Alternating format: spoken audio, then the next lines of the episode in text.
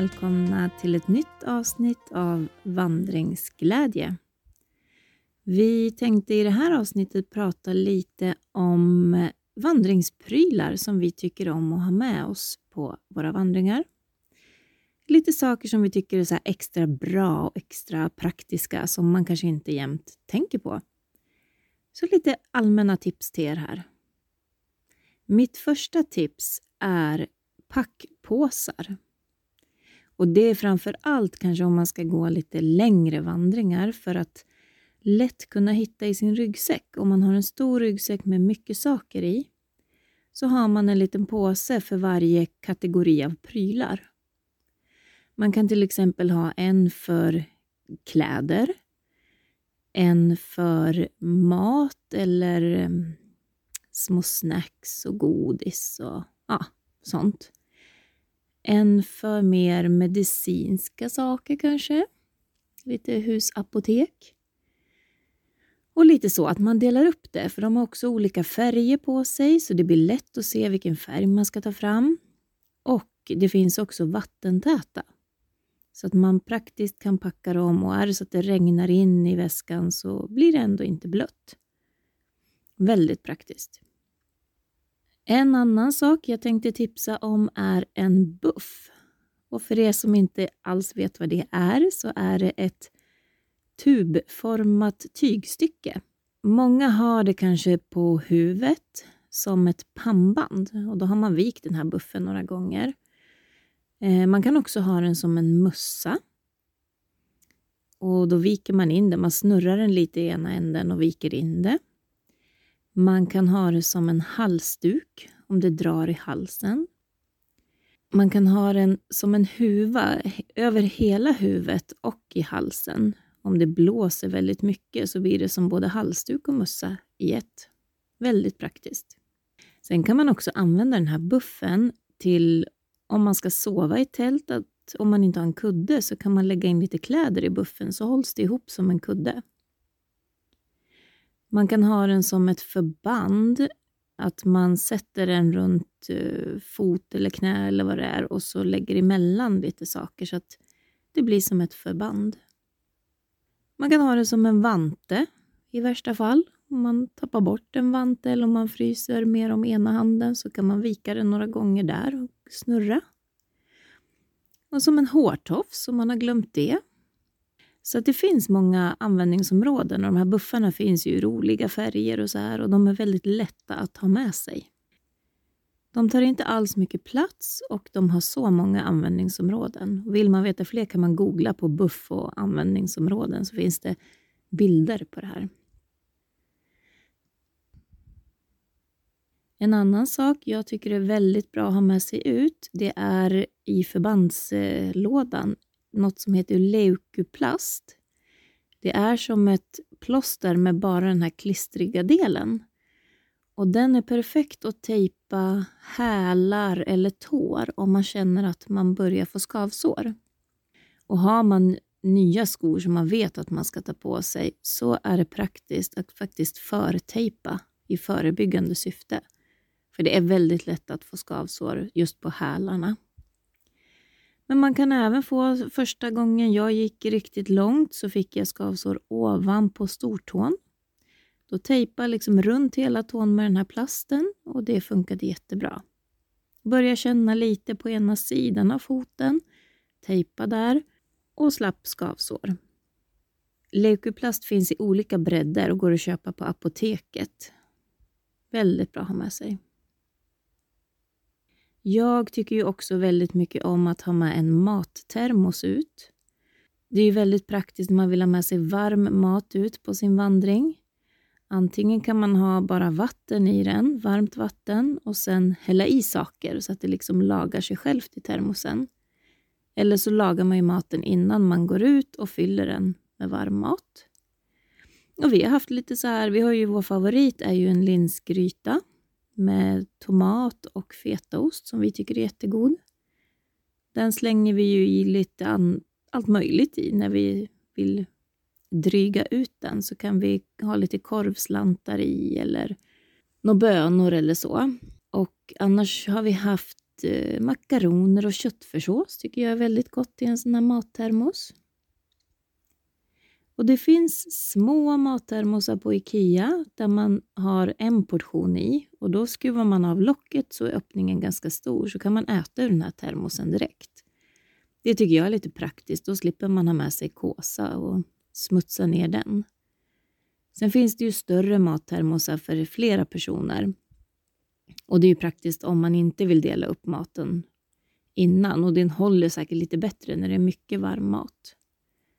Så det finns lite olika varianter men absolut en väldigt mysig grej jag tycker. Bra att ha med sig och inte så dyrt.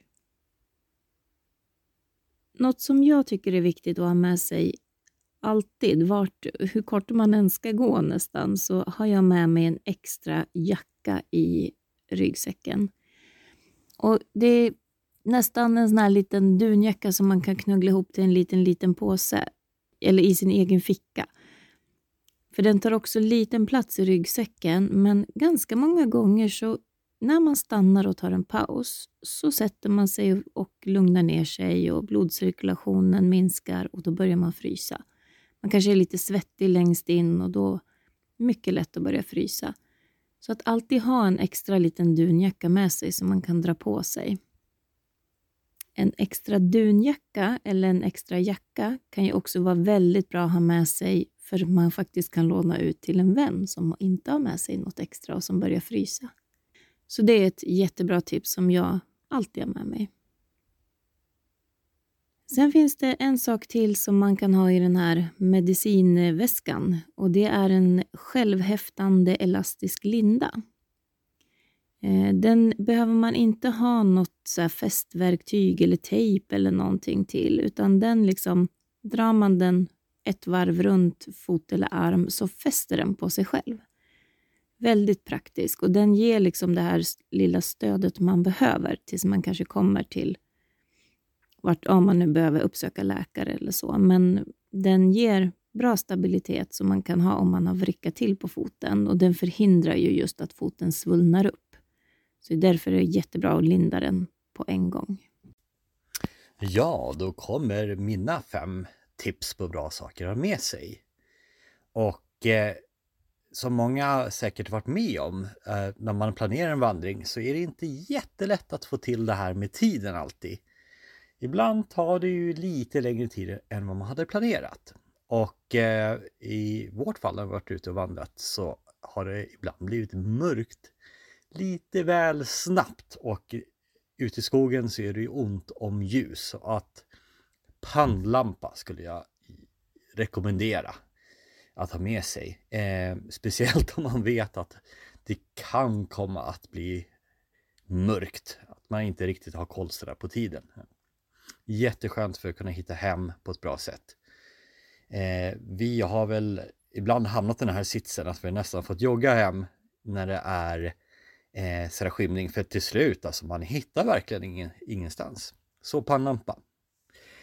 Eh, när det börjar bli lite varmare eh, så vattenflaska som man, eh, ja, vattenflaska i stål kanske eller mer en termosvattenflaska känns så lyxigt när man vill ha kallt vatten länge.